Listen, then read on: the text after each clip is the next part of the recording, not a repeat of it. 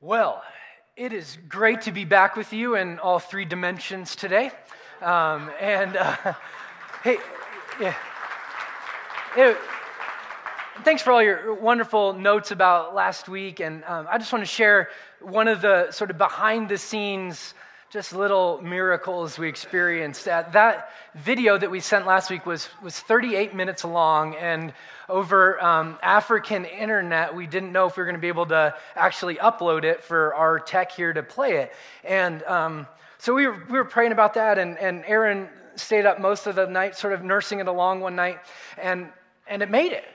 And the next day, he went to upload a one minute long video and it said it was going to take four hours to upload, and it eventually timed out and wouldn't even work. So um, we uploaded a 38 minute video, and a one minute video wouldn't upload the next day. So, hey, um, praise the Lord. Yeah.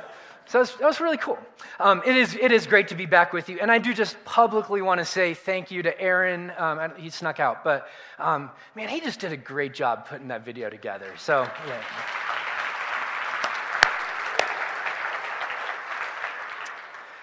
As we jump into our second uh, Sunday of Advent today, I want to invite you to open your Bible to Isaiah chapter 40. And if you're here last week, you know that we're journeying with the prophet Isaiah as he points us to the coming Christ in this Advent season. We're, we're using what, what are called lectionary passages, passages that, that the church universal has decided on in a, in a given year to lead us to the birth of Christ that, that we'll celebrate on Christmas Eve. And this Sunday's passage is Isaiah chapter 40. As I was reviewing it um, on the plane back uh, this week, I had an experience that sort of came back to my mind. And it was as a backpacking guide uh, throughout my college years. There was one night where we were in the wilderness right outside of Crested Butte. And we were lying in our little fly and had a bunch of high schoolers sort of packed in next to me. And there was a, a sound out in the field, and it was a sound that I can only describe as, as, as heinous and death. Um, and if you've been out in the wilderness at all, you know that you hear everything.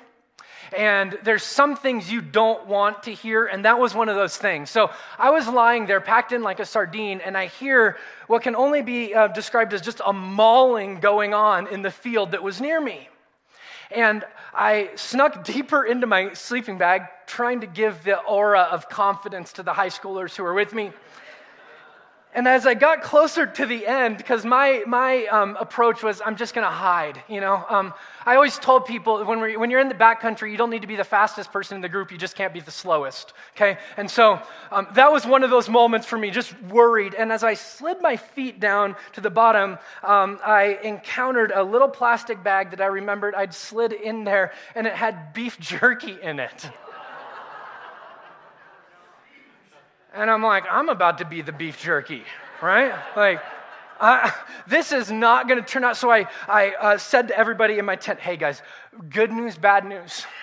Good news is you're going to get a snack. Bad news is you might be a snack if you don't eat it quick. So hurry. And I gave out the beef jerky because I did not want to get mauled by whatever happened in the field right next to me. Um, the wilderness can be a scary place, can't it? If you've spent much time out there, you know that you're at the mercy of the weather, you're at the mercy of the wild, you're at the mercy of the animals, and it can be a, a nerve wracking place. The Israelites knew a little bit about wilderness themselves. Uh, they, they knew about the wilderness of being slaves in Egypt. They, they did that wilderness for 400 years. After they got out of that wilderness, they crossed through the Red Sea and they wandered around in the wilderness for another 40 years. And it was during that time, during that season of wandering, that the Israelites were solidified as a nation. It was, it was in that wilderness wandering that they grew to trust God, they grew to know God, and they were, even at that point, given the, the commands of God, solidifying them as a, as a people and as a nation. And, and God gave them two primary commandments. He gave them a lot of commandments, but you could summarize them in two categories. One was that they would be a people epitomized by love, that they would love God and that they would love others. And the second was that they would be a people of justice. that all throughout the Old Testament they're reminded you came out of slavery. Remember what it's like to be on the bottom. And they didn't. They didn't remember.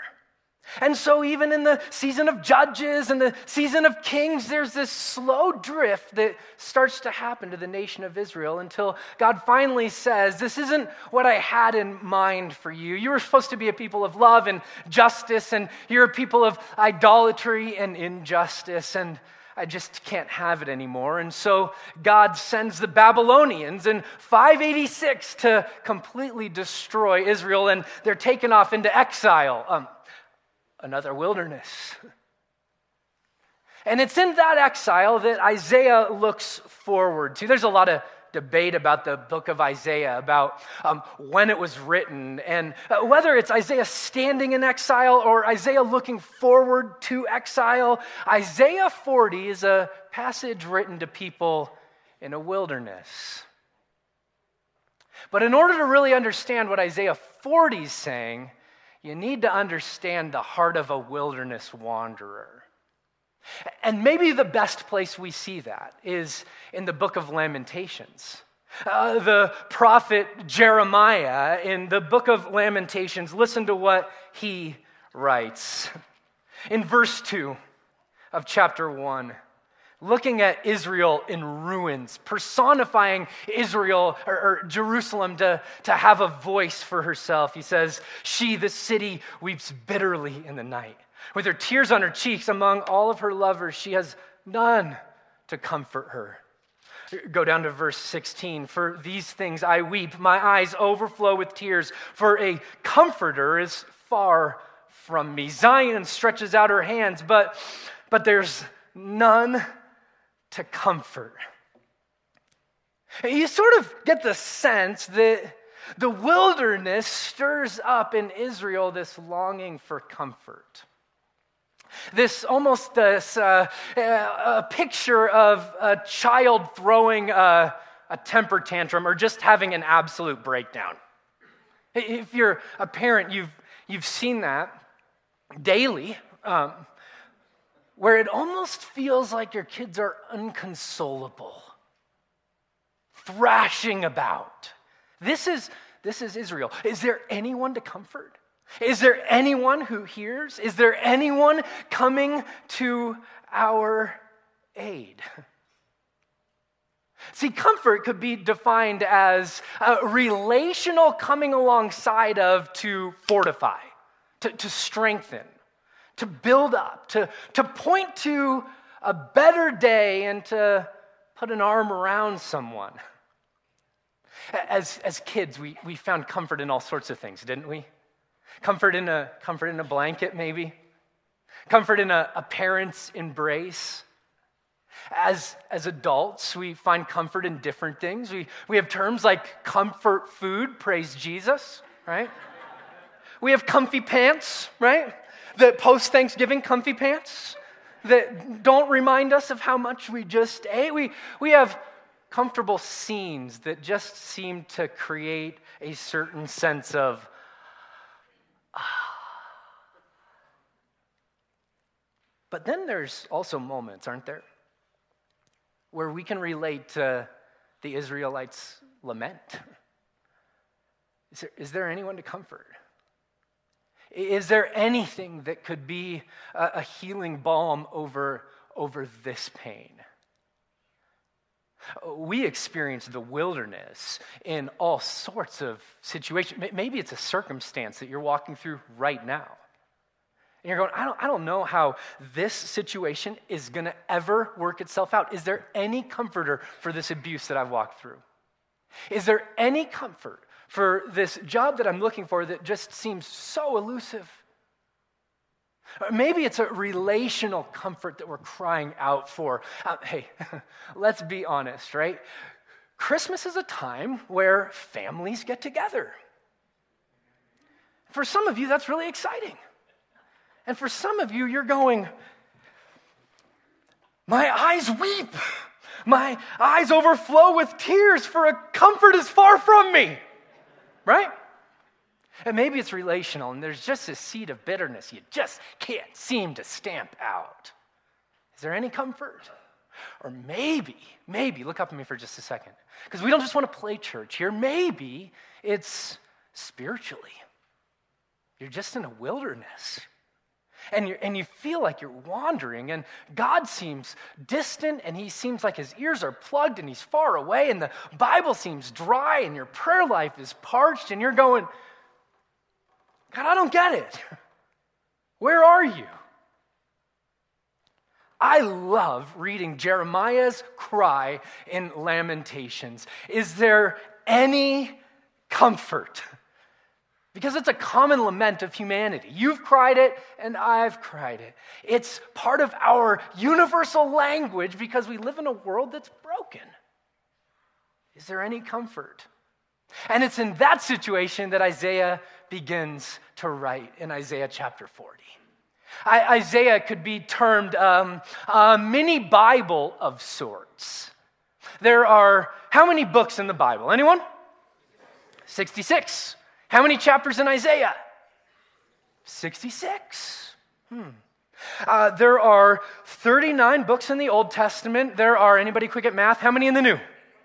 27. Nailed it. Stuck the dismount. Good work. Now, if you were to look at the entire book of Isaiah, here's the way you could divide it. You could divide it between chapters 39 and chapters 40.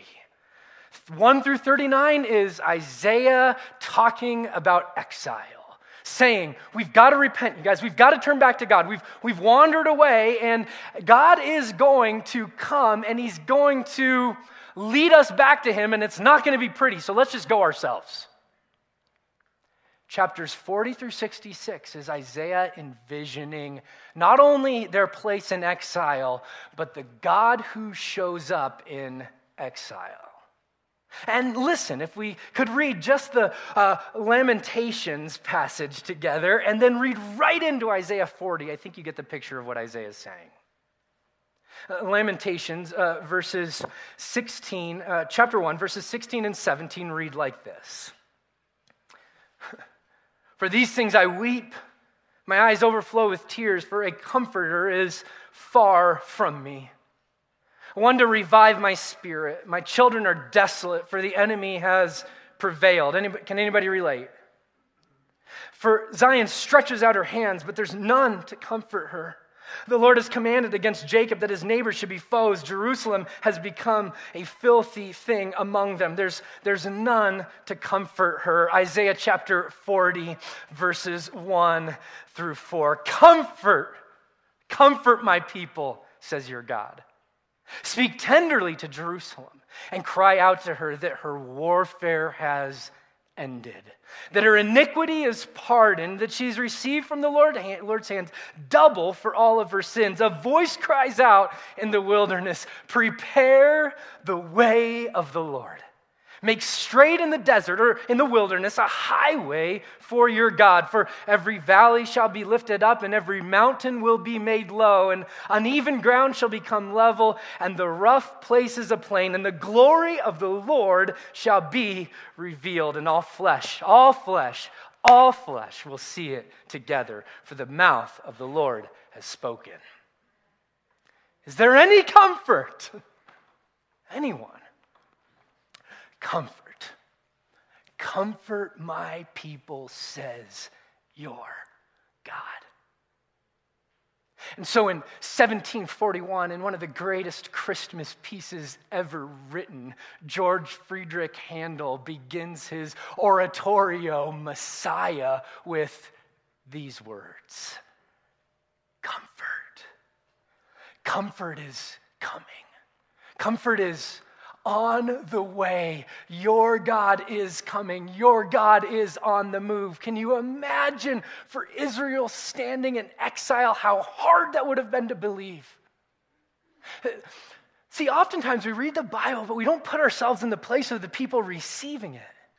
And we do ourselves a disservice because we start to think that this is just some sort of pie in the sky type of comfort. No, this is a, this is a wilderness wandering type of a comfort.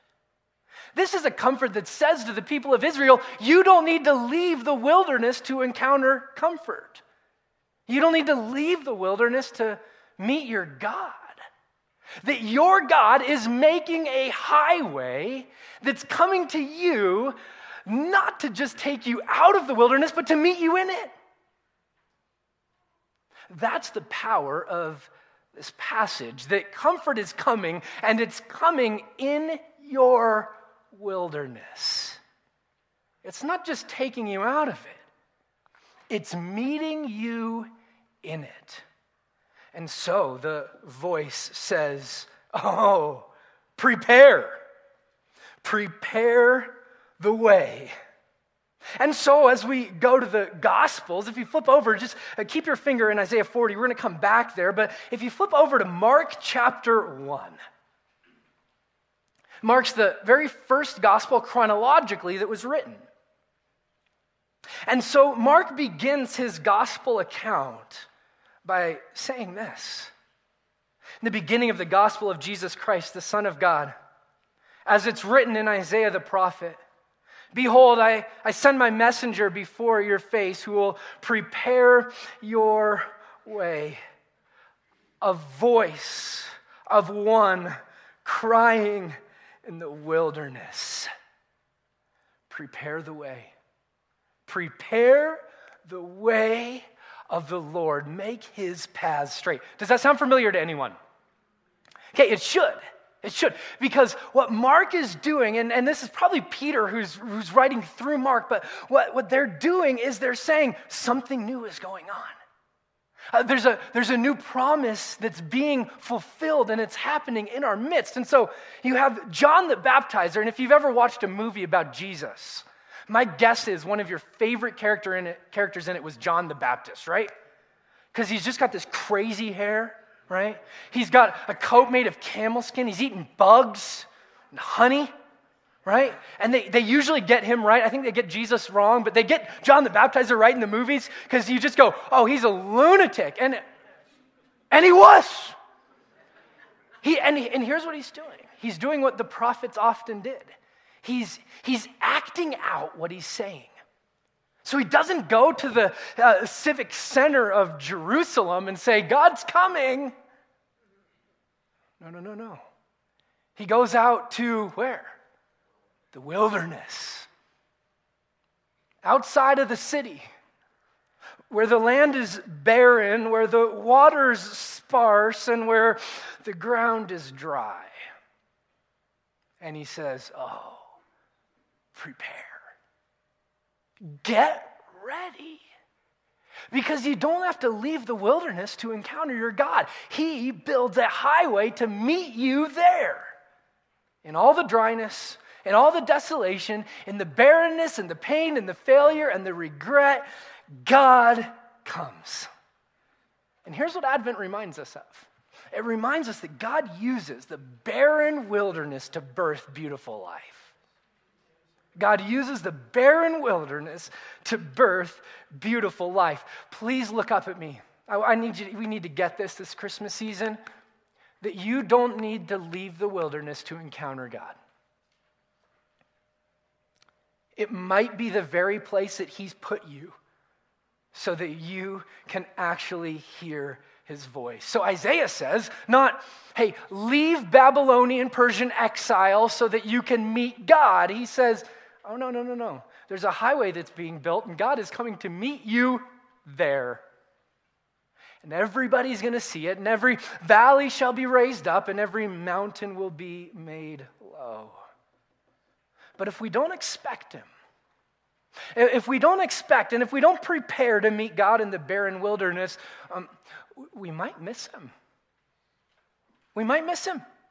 So the prophet says, prepare. Uh, stir your heart, anticipate like, um, like kids on Christmas Eve night, putting out milk and cookies to welcome Santa to their house. Prepare. Get ready. Get ready in your dryness. Get ready in your despair. Get ready in your barrenness, in the, in the wilderness. Get ready to encounter your God. In Littleton, prepare. In Denver, prepare. Um, they're preparing in Cote d'Ivoire because God is coming. And I love this. If you read through the, the prophet poet Isaiah's voice here, here's what you don't see. You don't see God saying, listen, just endure it. Quit your whining. This is what you deserve. May I remind you that you are here because of your covenantal unfaithfulness and disobedience. So get over it. Now, would that have been true if he would have said that? Yes. But it would not have been gospel. And he comes and he preaches gospel in Isaiah chapter 40, verse 9. Go up onto a high mountain, O Zion, herald of what? Good news. In the, in the Greek translation of the Old Testament called the Septuagint, this is the first place we read the word euangelion, which is our, the Greek of what we would translate as gospel. Zion, in your wilderness, go up onto the mountain. And herald of good news, herald of the gospel. Lift up your voice with strength, O Jerusalem, herald of the gospel. Lift it up, fear not. Say to the cities of Judah, Behold, your God is coming. And he's meeting you in the wilderness. And friends, if we avoid the wilderness, we avoid one of God's greatest workshops in our life. Over the course of this week on um, plane flights and downtime, I had the chance to read a book that is entitled When Breath Becomes Air. Has anyone read this book? Great book. It's about um, this neurosurgeon who has as many accolades as you could possibly acquire, Stanford trained, and um, just at the top of his game and at the top of his profession. His name is Paul Kalanithi, but he was diagnosed with a lung cancer that moved into his brain. And after a number of uh, attempts at staving off the cancer, it eventually took his life. And as he knew that this was his end that was coming, he started to write this book. And he started to search for meaning. See, because when you're in the wilderness, some of the uh, old ways of walking just don't work anymore. Anybody want to say amen? And he started to think there's got to be something more to this life. And in this really poignant part of this book, he writes a letter to his young daughter named Lucy. And here's what he says in this note He says he, he wants to give her a message, and I quote The message is simple.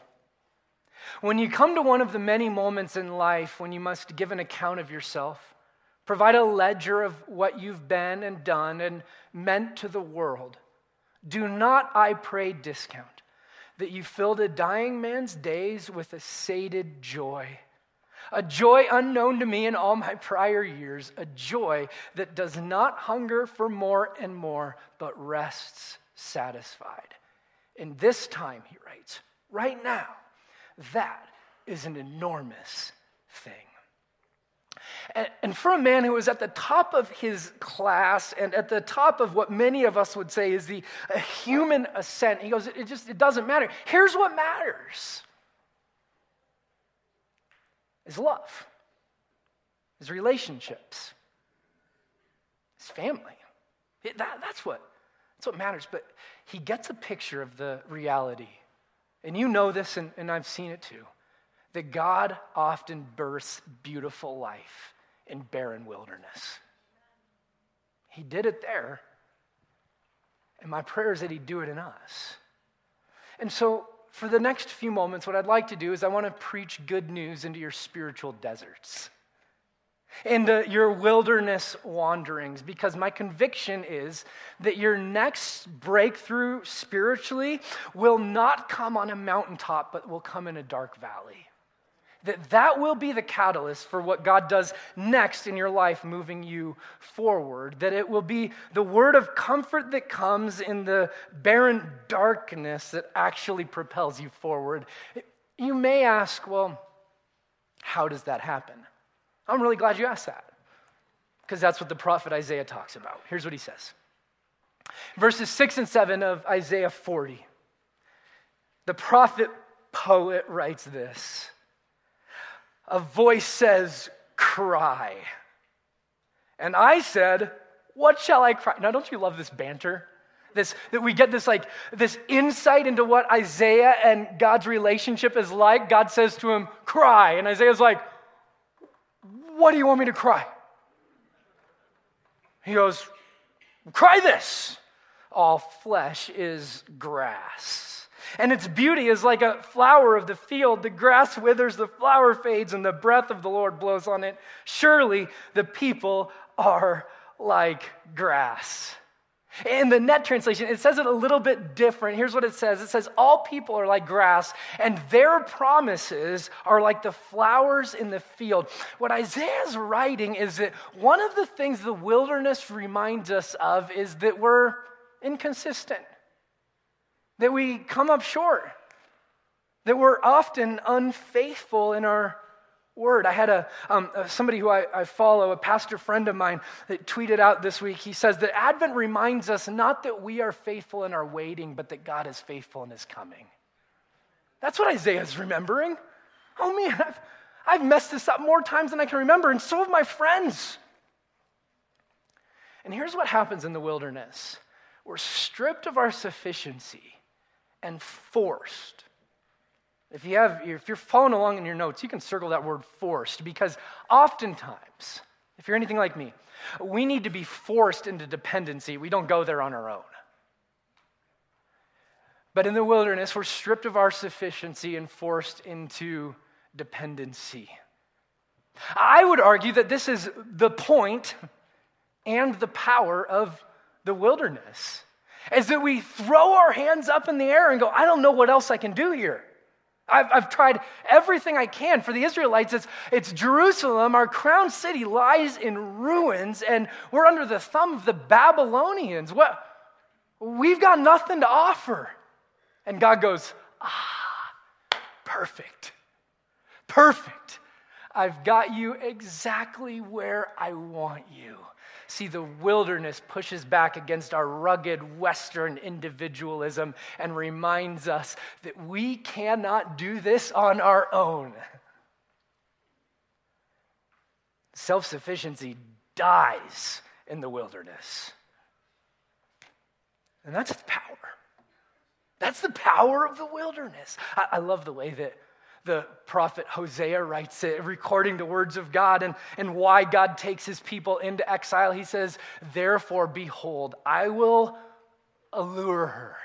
Now, this is ironic language because the way he does this is through the hand of the Babylonians. Not exactly a tenderness, but listen to what his goal is. And I will bring her into the wilderness and I will what? Speak tenderly to her as if to say that maybe, just maybe, in the wilderness, the voices will be quieted, the, the pride will be softened, and the ears opened. That maybe, just maybe, we'll be able to hear differently in the wilderness than we could in the loud, boisterous, sufficient city that they used to live in. It may be the very reason that from a very early stage in the Christian tradition, the first few centuries, that there would be a monastic movement of what we would call the desert fathers and the desert mothers who would journey into the wilderness in order to hear the voice of God. Uh, Aaron and I had the chance on a long layover in Paris to stand in, in Notre Dame and uh, this great cathedral, Gothic cathedral in Paris. And, um, and then we ran over to this church at the Sacred Heart and had a similar experience of looking up at the vast ceiling and the architecture and the art and, and sensing this just this holy awe that it stirs in you. But before there was ever a Notre Dame or a Sacred Heart, there were people who said, We want to hear the voice of God, and so we're going to the desert, to the middle of nowhere. Here's the power of the wilderness wandering for you and, and for me It's that the sufficiency we have in ourselves just doesn't work anymore. It falls flat. And so we need to lean on the journey of others. If you're in the wilderness, can I give you an encouragement this morning? That there are wells that other people have drilled and walked through the same road that you're walking through that is available to you. It's part of the beautiful tradition of being followers of Christ. You can grab a, a common book of prayer and read through some of these liturgies, and there are wells that you didn't dig, but there's water that's available for you. That we get the chance to lean on people who've walked this road before us, going, listen, we, we can't do this on our own. We actually, God, we need you to show up. In the wilderness in Egypt, there, uh, uh, in the ancient times, there were people that would wander all around on trade routes and they would mark the wells by putting little cairns along the way, stacks of, of rocks to show you, hey, keep going. Keep going. There's water coming up. And I just want to say to you if you're in the wilderness today, keep going. Lean on the journey that others have taken before you. Trust the words of the Apostle Paul that when we're weak, we're strong. That even if you don't feel faith, you can choose it. And sometimes you have to in the wilderness. Anybody want to say amen? Amen. amen.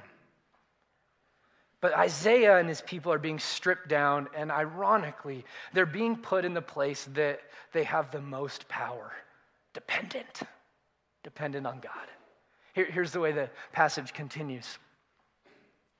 So go up. Go up to a high mountain, Isaiah records, O Zion, herald of the gospel. Lift up your voice with strength, O Jerusalem, herald of good news. Lift it up and fear not, and say to the cities of Judah, Behold, your God, or, or, hey, look, look up at me. Behold, the Lord your God, he comes with might. In the wilderness, he's coming. Behold, behold, behold. And here's what the prophet is reminding us of that it's the wilderness has power to transform because it's often in the wilderness that we reach out for a comforter because nothing is comfortable. And there's just something about being human where we won't reach out for a comforter if everything's comfortable. We'll, we'll settle for the temporary trinket type of comfort. But when all that's stripped away, that's when we start to reach out. That's when we start to connect with God. I love the way that the great pastor Eugene Peterson put it when he says this We all need comfort because we're separated from our origins in Christ and our future in God.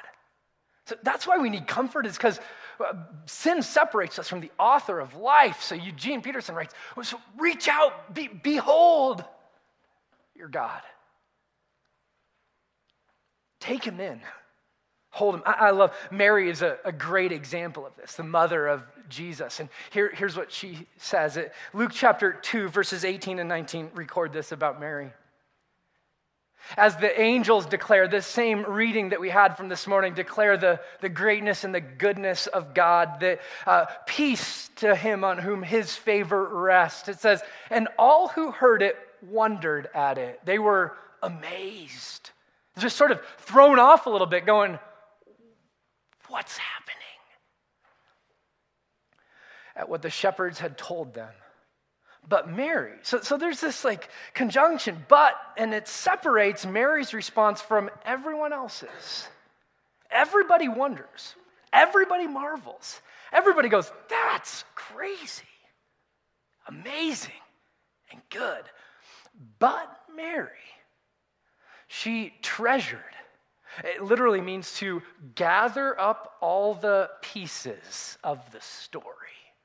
She, she treasured it and she pondered them in her heart. She gathered them up and then she intentionally dwelled on them. She beholds her God. See, here's what the wilderness does it causes us to reach out for a comforter because nothing is comforting. And I just want to encourage you this Christmas season behold your God. Don't just marvel. It is marvelous, it's glorious, it's shockingly beautiful. But don't leave it there. Treasure it, pull it together, and ponder it. Look on it intently because whatever we behold, we eventually become. And it's no coincidence that Isaiah says, Behold your God, and herald good news, all in the same passage. Because whatever we behold, we tweet about, we, we talk about. We don't need to be around each other too long to know what we behold because it naturally comes out of us. Whatever we behold, we eventually become, and whatever we behold, we eventually proclaim. It was true of Mary, it's true of Isaiah, and, and, and it will be true of you. So, can I encourage you? Look up at me for a moment. Please, please, please, please, please. Don't let Advent pass you by without reaching out and beholding your Comforter. He's coming. He's coming. Will you take the time to behold. A number of the elders during this season uh, have been inspired, in light of the way that Advent started, a series of monks journeying out to the wilderness to fast for the 40 days leading up to Christmas. A number of the elders are going to take just one day a week uh, during the Advent season and fast and ask God, God, show us your face in a different way. Uh, would you want to join us? Pick a day and just intentionally say, I just, I just want to behold. Maybe it's every day during this Advent season, you go on a walk around your neighborhood and you behold the beauty that's around you and you just say, God, I just, in every step I take, I want to remember this story that you clothed yourself in humanity and stepped into your story to redeem an obstinate people. Remind me of it again, Lord. Or maybe you just grab one of the devotions that we have sitting on the table outside and you journey with us through this Advent season. Whatever you do, would you intentionally behold? Because your God is coming. And then Isaiah says, finally, here's the power of the wilderness. Here's what we start to see. Behold, verse 10 the Lord your God comes with what? Might. And his arm rules for him. Behold, his reward is with him and his recompense before him. This is picture of God as a, as, a, as a general of an army who's just going in powerful, strong, and ready to take names. He will tend his flock like a shepherd and gather them like lambs in his arms and will carry them in his bosom and gently lead them that are with young. We're supposed to read that and go, well, these two pictures usually don't go together. And certainly in an ancient world, they did not. Rulers ruled with an iron fist, and there was a really practical reason they did this. They got killed if they didn't. If you were a weak ruler, you got run over or run through, or maybe both. And Isaiah says, no, no, no. When our God comes, when he comes with comfort, when he comes with that healing balm, when he comes, he comes with both might and he comes gently. He comes with mercy. He's, as the prophet Micah foretelling the coming of the Christ said, he's both the ruler and the shepherd. And I think it's when we're in the wilderness that we start to see this sort of dual dimension of God that He's strong and that He's tender, that He's the ruler and He's the shepherd. And in the wilderness, we need Him to be both, don't we? Because if he's just strong and not good, it doesn't do us any good. And if he's just good and not strong, it doesn't do anybody any good.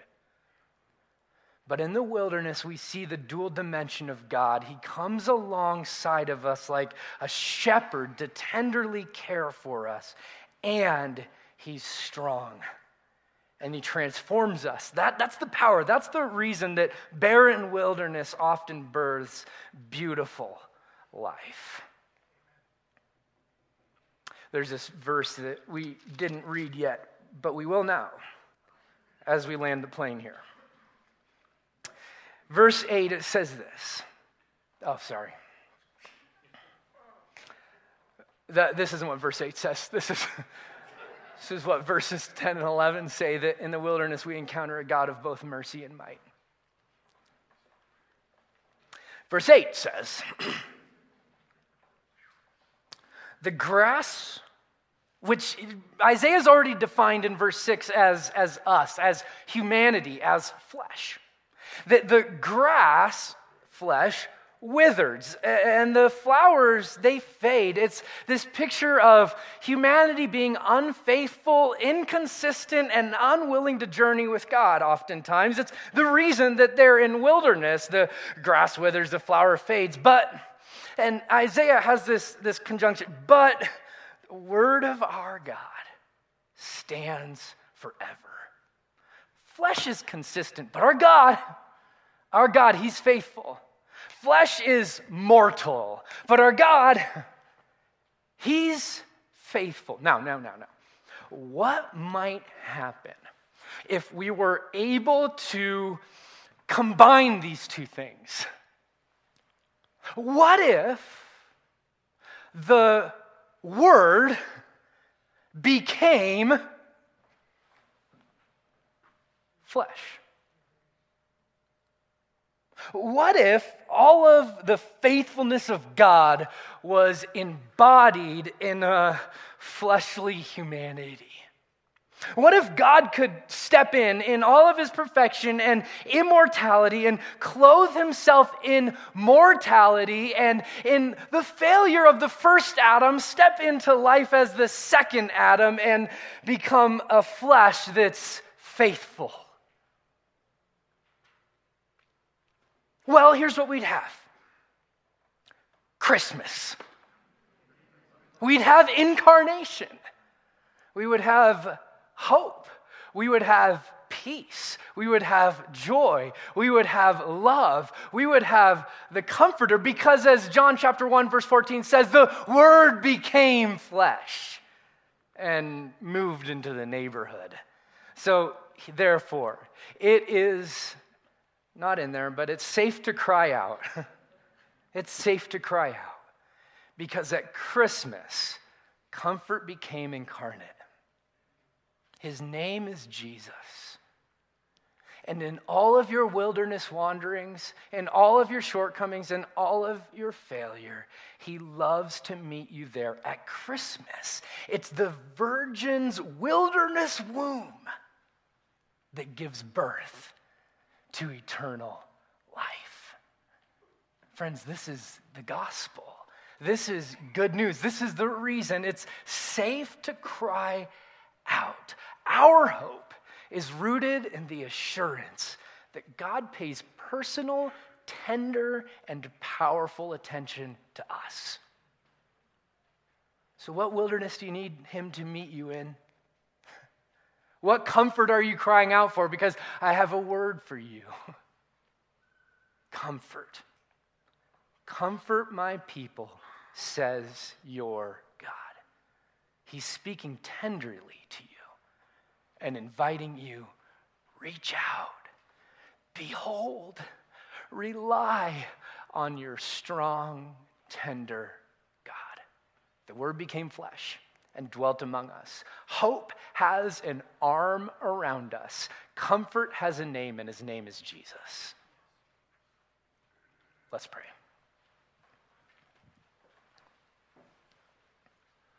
So, God, I'm pray over my friends in this room today who are in a, a season of wilderness